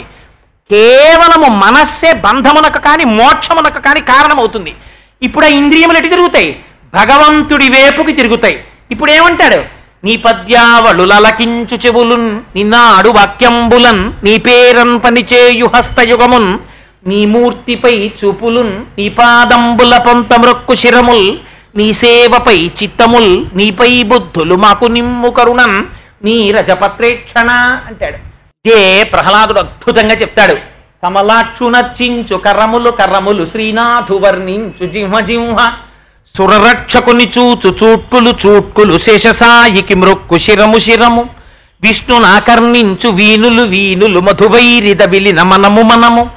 భగవంతు వలగొను పదములు పదములు పురుషోత్తముని మీది బుద్ధి బుద్ధి. దేవదేవుని చింతించు దినము దినము. చక్రహస్తుని ప్రకటించు చదువు చదువు. కుంభినీదవు చెప్పెడి గురుడు గురుడు తండ్రి హరిజేరుమని ఎడి తండ్రి తండ్రి. చంద్రశేఖర పరమాచార్యుల వారు లలితా సహస్రనామ స్తోత్రం గురించి ఒక ఉపన్యాసం చేస్తూ ఒక అద్భుతమైనటువంటి మాట ఒకటి మాట్లాడారు. ఈ సత్సంగత్వే నిస్సంగత్వం అన్న మాటని అనుసంధానం చేస్తూ ఒక చోట తమిళంలో చేసిన ప్రసంగాన్ని భవన్స్ వాళ్ళు ఇంగ్లీష్లోకి ట్రాన్స్లేట్ చేశారు దాన్ని. ఆయన ఎంత గొప్పగా అనుసంధానం చేశారంటే అందులో ఆయన అంటారు లలితా సహస్రనామ స్తోత్రంలో ఆరాధన చేయబడినటువంటి భగవంతుని యొక్క స్వరూపము స్త్రీ స్వరూపంగా కదా? అంటే భగవంతుడు నిజంగా స్త్రీయా పురుషుడా? స్త్రీ పురుష నపుంసక మూర్తియును కాక తిరియక్ అమర నరాది మూర్తియును కాక కర్మ గుణభేద సరసత్ప్రకాశి కాక వెనుక నన్నియుతానగు విభుతలంతు. అమ్మవారిగా ఉపాసన చేయబడినప్పుడు ఉపాసన లేదా పూజ కేశాది పాదాది పర్యంతం కదా నడవాలి తల దగ్గర నుంచి పాదముల వరకు వర్ణన చెయ్యాలి. కానీ వ్యాస భగవానుడు అలా చెయ్యలేదు. లలితాదేవి యొక్క ఆవిర్భావాన్ని వర్ణించేటప్పుడు ఏమని వర్ణించారు? మీరందరూ చాలా మంది లలితా సహస్రం చదువుతారు కదా. శ్రీమాత శ్రీ మహారాజ్ఞి శ్రీమత్ సింహాసనేశ్వరి చిదగ్నికుండ సంభూత దేవకార్య సముద్యత ఉద్యద్భాను సహస్రాభ చతుర్బాహు సమన్విత ఉద్యద్భాను సహస్రాభ వరకు చెప్పి మొట్టమొదట దేని దర్శనం చేయించారు? చతుర్బాహు సమన్విత నాలుగు చేతులలోనూ పట్టుకున్న ఆయుధములను దర్శనం చేయించారు. రాగస్వరూప పాశాఢ్య క్రోధాకార అంకుశోజ్వల మనోరూపేక్షుకోదండ పంచతన్మాత్రసాయక అదేమిటి? మొట్టమొదట తలని చెప్పాలి కబరీబంధాన్ని చెప్పాలి కానీ అది మానేసి ఆయుధములను ఎందుకు దర్శనము వ్యాసుడు చేయించాడు అన్న దాని మీద మహానుభావుడు చంద్రశేఖర పరమాచార్యుల వారు తనదైన శైలిలో ఒక అద్భుతమైన వ్యాఖ్యానం చేశారు. ఆయన అంటారు మొట్టమొదట రాగము మారాలి. ఇప్పటి వరకు లోకము పట్ల ఉన్నటువంటి అనురాగము రాగము బంధహేతువు. అది ఎటువైపుకి మారాలి? భగవంతుడి వైపుకి తిరగాలి. తిరిగి దేన్ని పట్టుకోవాలి? తమకంబొప్ప పరాంగనాజనుల పరద్రవ్యంబులం రుచిలింగ మహోద్యోగము చేయునే మనము దానింపత్తి వైరాగ్య పాశంబులం చుట్టి బిగించి నీ చరణస్తంభంబులం కట్టివైచి ముదంబెన్నడు కల్గజేయగదవో శ్రీకాళహస్తీశ్వర. సదా మొహాటవ్యాం చరతి యువతీనాం కుచగిరౌనట నట త్యాశాఖా స్వటతి జడితి స్వైరమభిత. కపాలిన్ భిక్షో మే హృదయకపి మత్యంత చపలం. దృఢా భక్త్యా బధ్యావా శివభవదధీనం కురు విభో అంటారు శంకరులు. ఆయన పాదముల వైపుకి తిరగాలి. అదొక్కటి తిరిగిందా? తిరిగితే నీకు వెంటనే ఏమిటి కనపడతాయి? రాగ పాశాధ్య ఇదటి తిరిగితే క్రోధాకార అంకుశోజ్వల మనోరూపేక్షుకోదండ a desire against desire a hatred against hatred anger against anger అని ట్రాన్స్లేట్ చేశారు ఆయన తమిళ ప్రసంగాన్ని. కోపము మీది కోపము ద్వేషము మీద ద్వేషము కోరిక పట్ల విముఖత కలిగిన కోరికగా మారుస్తుందట అమ్మవారు. ఇప్పుడు ఏమైంది? ఛీ రెండుగా చూసి ద్వేషించాను. రామకృష్ణ పరమహంసకి పరమహంసే సాటి. నాకు ఇవాళ ఎందుకో ఎక్కువ రామకృష్ణ పరమహంస జ్ఞాపకానికి వస్తున్నారు. సభలో ఎక్కడ తిమ్మాజీరావు గారు ఉంటే పొంగిపోతారు. ఎందుకంటే రామకృష్ణ మిషన్కి మహానుభావుడు అంత సేవ చేస్తున్నారు కదా. రామకృష్ణ పరమహంస అంటుంటారు నీటి ప్రవాహంలోకి తీసుకొచ్చి ఒక కర్రను అడ్డు పెట్టారనుకోండి కర్ర నీటిని రెండుగా చూపిస్తుంది. అంటే నీరు రెండయిందా? కర్ర ఎత్తేయండి. నీరెప్పుడూ ఒకటి. ఒకటిగా ఉన్న నీటిని రెండుగా చూపించిన అడ్డుపడిన కర్రలా నీలో ఉన్న అజ్ఞానమే ఒకటైన భగవానుండి రెండుగా చూపిస్తోంది. లోకమని నువ్వని ఆ అహంకారం అనే కర్ర పైకెత్తేయి. అంతా ఉన్నది ఒకటే పదార్థము సత్పదార్థం ఒక్కటే ఉంది. మళ్ళీ తత్వమశీలోకి వచ్చేస్తావు. ఆ అహంకారం తీయడం నేర్చుకో. ఇలా అన్నావా? కప్ప పడిపోతుంది తాళం. ఇలా అన్నావా తాళం తెరుచుకుంటుంది. ఇది రావాలి ఇది వచ్చిందా తలుపు తెరుచుకుంటుంది. ఇది రాలేదా ఎంత ఇటు తిప్పు తలుపు వేసుకునే ఉంటుంది. ఆ తిప్పడంలో ఉంది ఆ తిప్పనంత కాలం గడి అడ్డుపడుతుంది. భిజ్యతే హృదయ గ్రంథి చింద్యంతే సర్వసంశయా క్షీయంతే చాస్యకర్మాని తస్మిన్ దృష్టే పరావరే అంటుంది ఉపనిషత్తు. సరే అందుచేత చంద్రశేఖరులు అంటారు ఒకసారి కోపము మీద కోపము. ఏమిటి కోపం? ఎక్కడి నుంచి వస్తోంది? నన్ను ఎందుకు పశువుగా మారుస్తోంది? ఎవరి కోపం? అని కోపం మీద కోపగించుకున్నాడా? ఉత్తమమైన స్థితికి వెళ్ళిపోతున్నాడు. ద్వేషము పట్ల ద్వేషము. రెండుగా నాకు ఎందుకు కనపడుతోంది లోకం. ఉన్నదొకటే పదార్థం. అంతటా నేను. నేను తప్ప వేరొకటి లేదు. నిండి నిబిడీకృతం అయిపోయాను. రమణుల దగ్గరికి వెళ్ళి ఎవరైనా భగవాన్ మీకు ప్రదక్షిణం చేస్తామంటే రమణులు అనేవారు ఇప్పుడు మీరు నాకు ప్రదక్షిణం చేస్తారా? అది ఎలా కుదురుతుందనేవారు. అంటే వినేవాడికి ఏమిటి? అలా అంటారేమిటి అనిపించేది? రెండు ఉంటే కదా ఆ ప్రదక్షిణానికి. చంద్రశేఖర పరమాచార్యులు వారు తిరువണ്ണామలైలో అరుణాచలంలో రమణ మహర్షి ఆశ్రమం ముందు నుంచి ప్రదక్షిణం చేసుకుంటూ వెళ్ళిపోతున్నారు. ఓసారి అక్కడ ఇలా లోపలికి చూశారు ఆయన. ఎందుకని ఆయనకి ఆశ్రమ నియమాలు ఉంటాయి? పీఠాధిపతి కనుక లోపలికి వెళ్ళకూడదు ఆహ్వానం లేకపోతే. రమణులకు రెండు లేవు కాబట్టి లోపలే కూర్చున్నారు. గిరి ప్రదక్షిణం చేసి చంద్రశేఖర్లు వెళ్ళిపోయారు. పరిగెత్తుకుంటూ భక్తులందరూ నాబోటి అమాయకులు వెర్రి వాళ్ళు ఏదో ఒకటి అడగవలసిన వాళ్ళు ఉంటారు కదా వాళ్ళు పరిగెత్తుకుంటూ రమణుల దగ్గరికి వెళ్ళారు. భగవాన్ చంద్రశేఖరుల్ని చూడడానికి మీరు బయటికి రాలేదేం? చంద్రశేఖరులు ప్రదక్షిణం చేస్తూ వెళ్ళారన్నారు. చంద్రశేఖరులు ఒకటి రమణులు ఒకటి అని రెండున్నాయా అన్నారు రమణులు. అది జ్ఞాని యొక్క స్థితి. వాళ్ళకి ఎప్పుడు ఒకటి కనబడుతుంది. మన అదృష్టం ఎప్పుడు రెండు అంతకన్నా ఎక్కువ మనకు కనబడతాయి. అందుచేత పరమాచార్యులు వారు అంటారు ఎప్పుడైతే ఒకసారి కోపము పట్ల కోపము ద్వేషము మీద ద్వేషము కలిగాయో అప్పుడు ఏమవుతుంది గోడింగ్ అంటారు. అంకుశం పట్టుకొని నిరంతరం చూసుకుంటుంటాడు. ఇది అమ్మవారి చేతిలో అంకుశం. ఎప్పుడు తన భక్తుడి యొక్క ప్రవర్తన కోపము క్రోధము లోభము మదము మోహము మాత్సర్యముకు లొంగకుండా అంకుశంతో చూస్తుంటుంది ఆవిడ. చూస్తుంటే ఏమవుతుంది? భవానిత్వం. వాడు మళ్ళీ అమ్మవారి కిందే మారిపోతాడు. అలా అందుకని ఏం చెయ్యాలి? దీనికోసమని నీ ఇంద్రియములను అమ్మవారి దగ్గర పెట్టేయాలన్నారు పరమాచార్యుల వారు. అదే పంచతన్మాత్ర సాయక సరే ఇప్పుడు నేను అది లోతుగా వ్యాఖ్యానంలోకి వెడితే భజగోవిందం ఆపి మళ్ళీ నేను అందులోకి వెళ్ళిపోతే ఆఖరి రోజు ప్రసంగం కూడా మళ్ళీ దీన్ని నేను ఎక్కడ సశేషం చేస్తాను. అందుకని సరే అలా మార్చినట్లు అందుకని ఏమైంది? సత్సంగత్వే నిస్సంగత్వం. ఇప్పుడు ఏమైంది జగత్తుతోడి సంగము పోయింది. పోయి దేనితో సంఘం ఉంది? లోపల ఎప్పుడూ ఉండే పదార్థము తోడి సంఘం ఏర్పడింది. ఎప్పుడైతే దానితో సంఘం వచ్చిందో నిస్సంగత్వే నిర్మోహత్వం. ఇప్పటి వరకు ఏదుంది? అజ్ఞానం ఉంది. ఇది వ్యాఖ్యానంలో కూడా ఒక అందమైన మాట అన్నారు.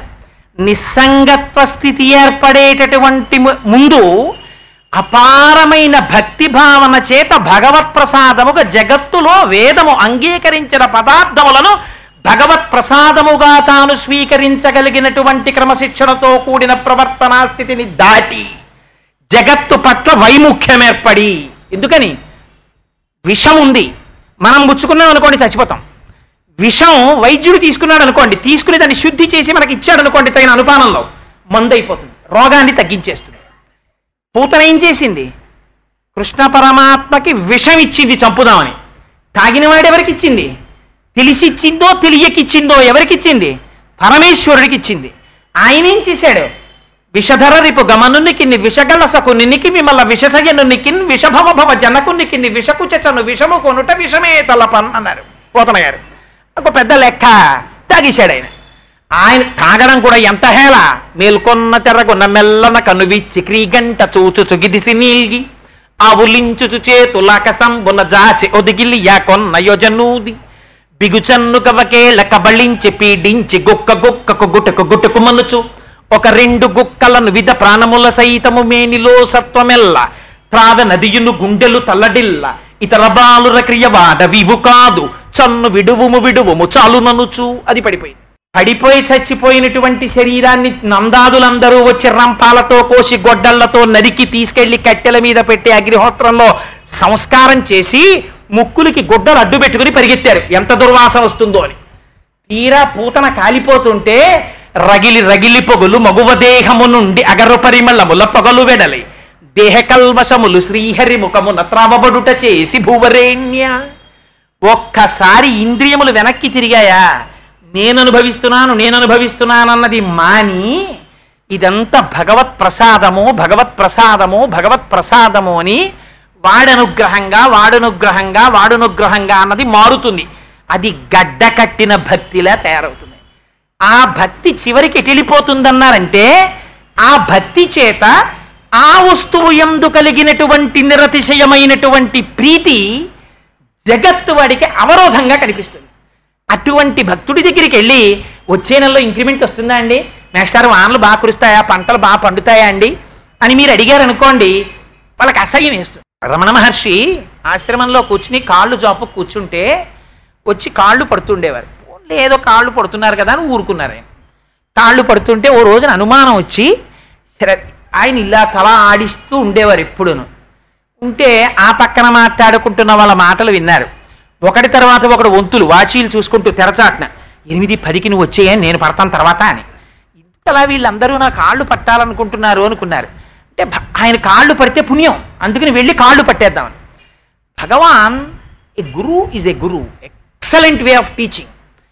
ఆయన ఆ ఉన్న బ్యాచ్ లేచారు.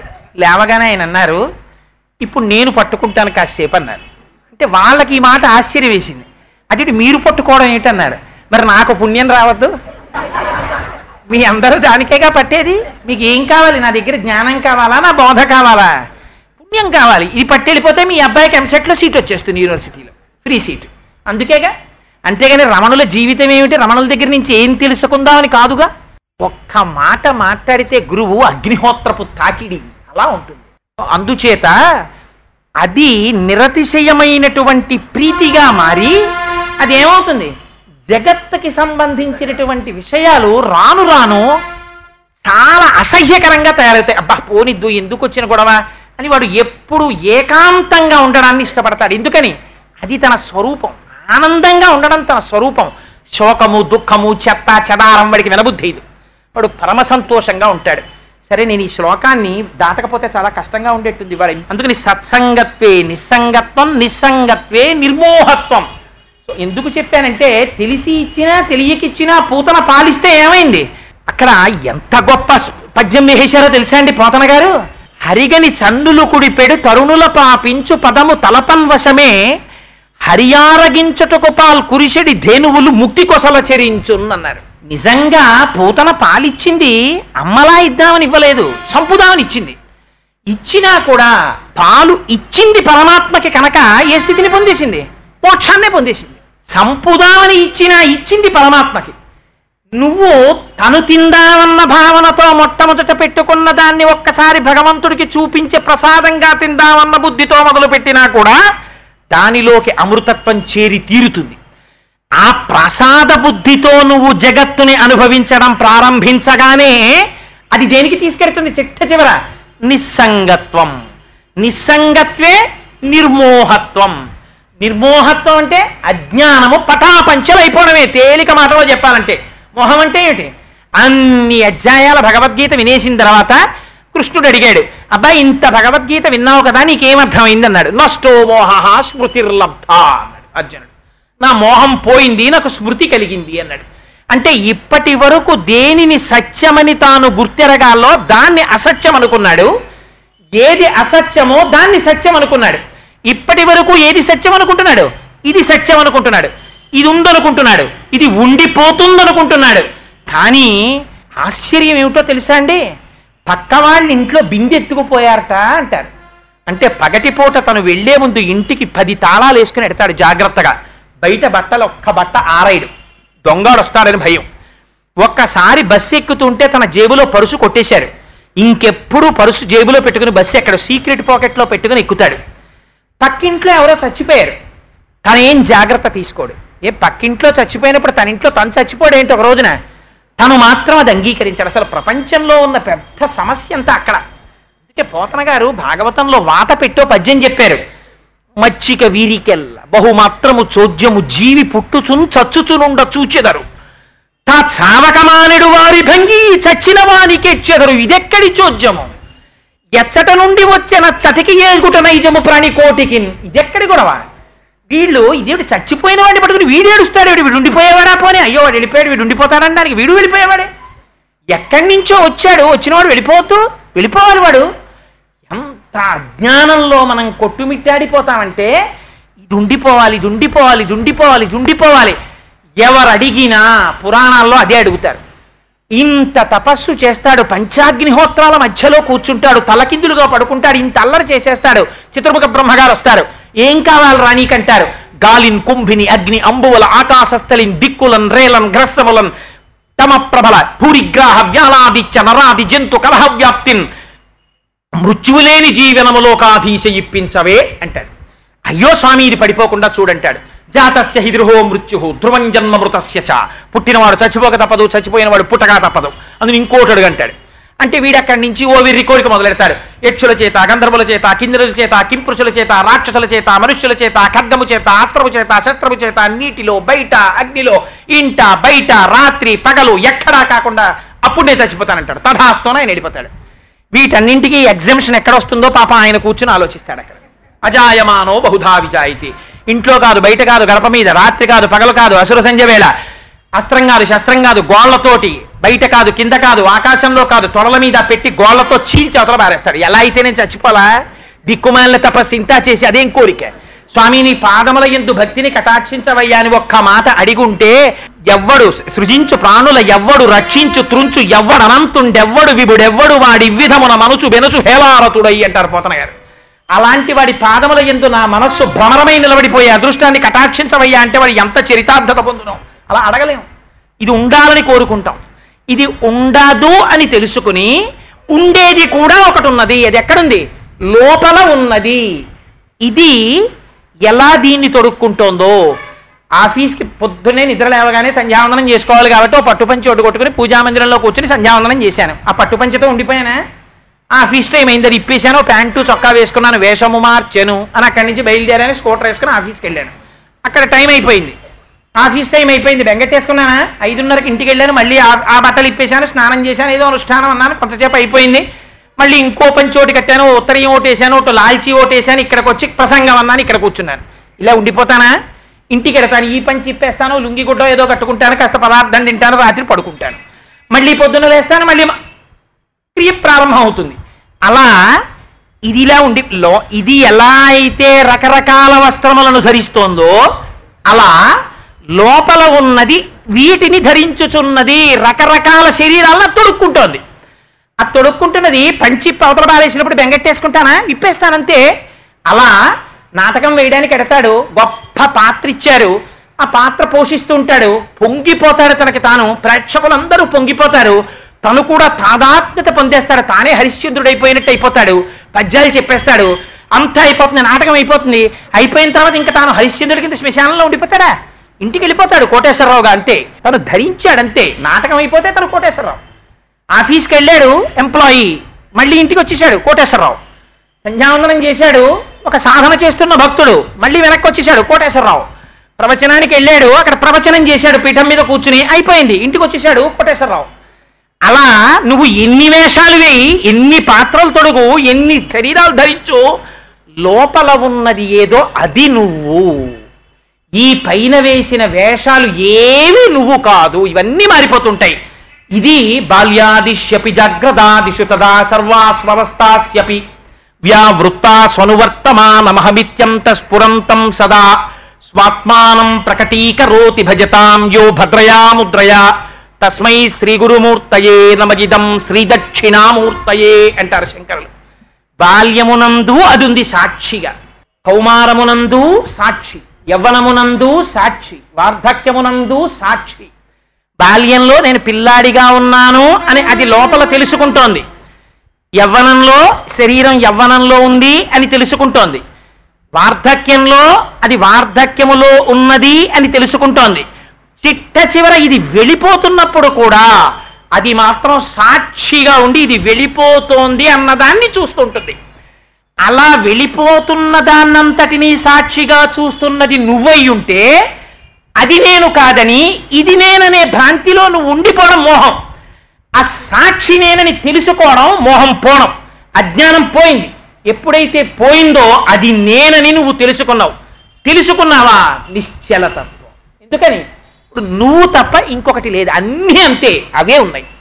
అందులోనే మిగిలినవన్నీ పుట్టాయి ఆ మట్టిలోంచి మూకుడు పుట్టినట్టు ఆ మట్టిలోంచి గిన్నె పుట్టినట్టు ఆ మట్టిలోంచి కుండ పుట్టినట్టు ఆ చైతన్యములోంచి ఇవన్నీ ఉన్నాయి.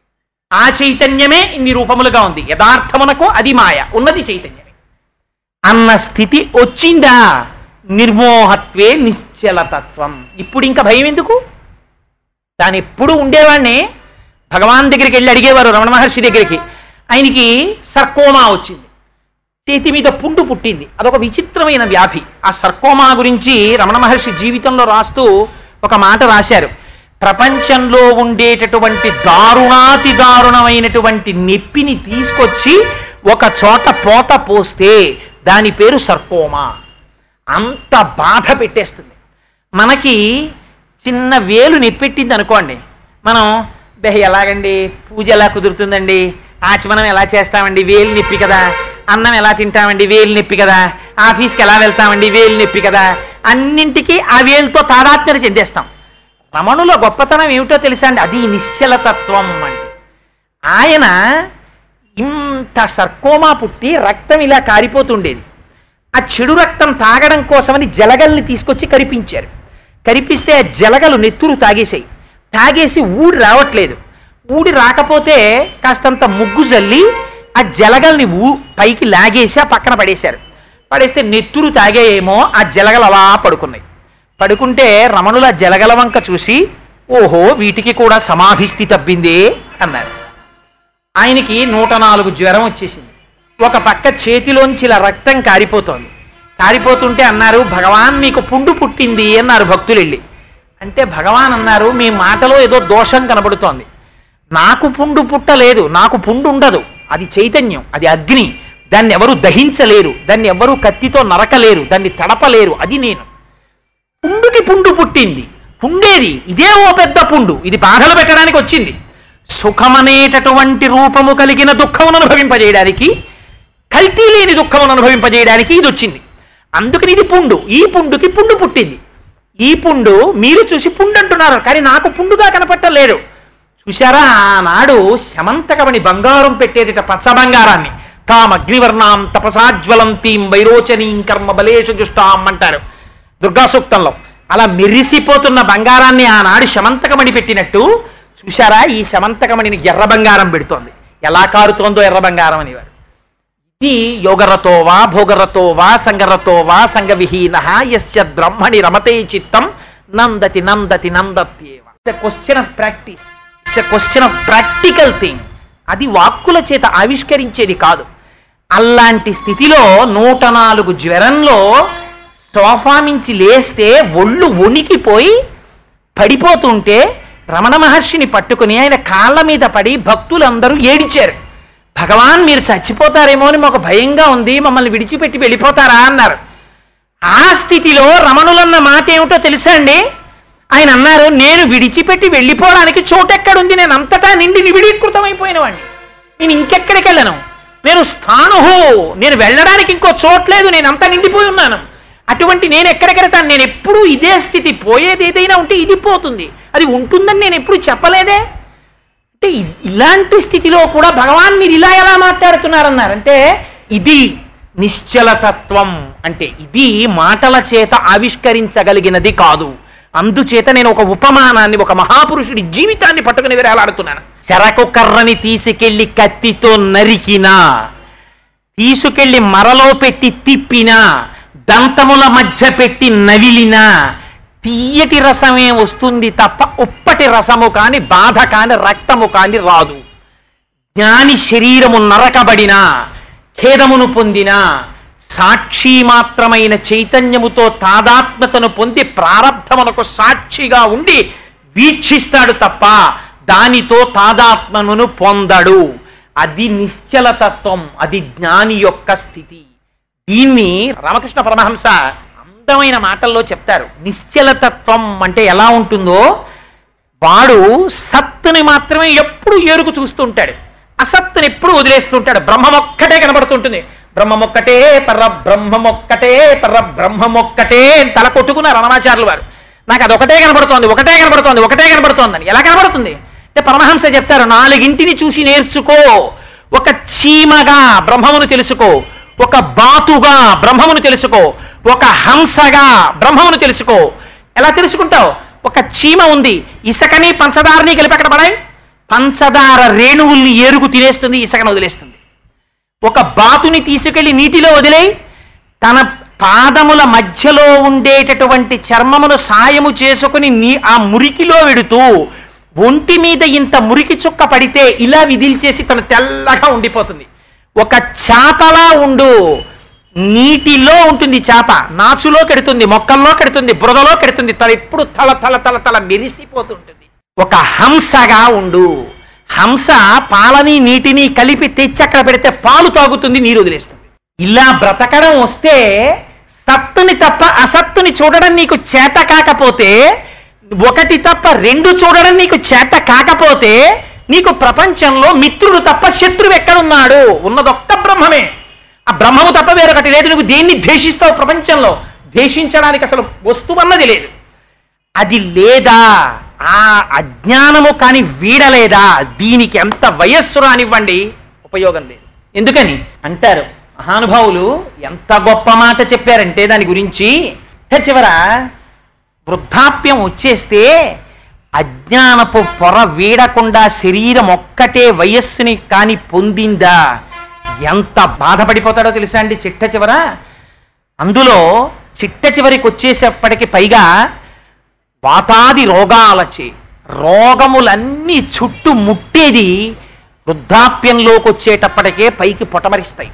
ఓపికున్న నాళ్ళు పొటమరించవు. అందుకని ఆ వృద్ధాప్యం వచ్చేసరికి వాతాది రోగాలచే వ్యర్థం వక్ ప్రవాహములచే వాత్సల్య చిత్తంబుచే ఒక పక్క టైం అయిపోతుంది. తెలుసుకోవలసినది తెలుసుకోడు. ఆ వయస్సులో కూడా అంత స్థితిలో కూడా ఇంకా ఏ క్షణంలో పడిపోతాడో అన్నప్పుడూ కూడా ఇలా చూపించి ఒరే నేను ఎంతటి వాడినో తెలుసా? నా పేరు నిలబెట్టాలరా? అంటుంటాడు ఇలా చూపించి. ఏమిటి వీడి పేరు నిలబెట్టేది? ఏమిటి వీడి గొప్పతనం? ఏమిటి వీడి సాధించింది? తప్ప భగవానుడి ముందు శిరస్సు వంచలేని స్థితి వస్తుంది. అందుకని వ్యర్థంపై చెడు వాక్ప్రవాహములచే వాత్సల్య చిత్తంబుచే ఆ మనవడేడంటాడు ఈ మనవరాలేదంటాడు ఆ కొడుకేడంటాడు ఈ కొడుకేడంటాడు ఆ కోడలేదంటాడు ఈ కోడలేదంటాడు ఆ కొడుకు ఇంటికి ఎడతాడు ఈ కొడుకుని తెప్పుతాడు ఈ కొడుకు ఇంటికి ఎడతాడు ఆ కోడల్ని తిడతాడు ఆ కూతురు ఇంటికి ఎడతాడు ఈ అల్లుడిని తెప్పుతాడు. ఎందుకు వచ్చింది ఇదంతా? నీకు సంఘమంతా ప్రపంచం మీద ఉండిపోయింది. ఇంకొక అవకాశం లేదు ఈ వృద్ధాప్యంలో. అందుకని వ్యర్థం చెడు వక్ప్రవాహములచే వాత్సల్య చిత్తంబుచే అర్ధధ్యానముచే మహాభ్రమచతే చిట్ట చివర అన్నింటికన్నా దారుణాతి దారుణం హాస్య ప్రసంగాలచే స్వార్థంబే పరమార్థమై చెడుదురి స్వార్థ ప్రజల్ శంకర. చుట్టతుదన ఏదో ఒకనాడు ఊపిరి ఆగిపోతుంది ఏది పనికొచ్చింది నీకు ఇందులో? అది లేనివాడు సర్వకాలములయందు ఆ బ్రహ్మాన్ని చూసుకుంటూ బ్రతికియున్నన్నాళ్ళు నీ భజన తప్పను కాని మరణకాలమునందు మరతునేమో? అంచకాలమునందు ఆయాసమున నిన్ను తలతునో తలపనో తలతు నిపుడే నరసింహ నరసింహ నరసింహ లక్ష్మీశ ధనవంతక కోటి భానుతేజ. గోవింద గోవింద గోవింద సర్వేశ పన్నగాధిపశాయి పద్మనాభ. మధువైరి మధువైరి మధువైరి లోకేశ నీలమేఘ శరీర నిగమ వినుత. ఈ విధంబుగ నీ నామమిష్టముగను. భజన సేయుచునుందు నా భావమందు.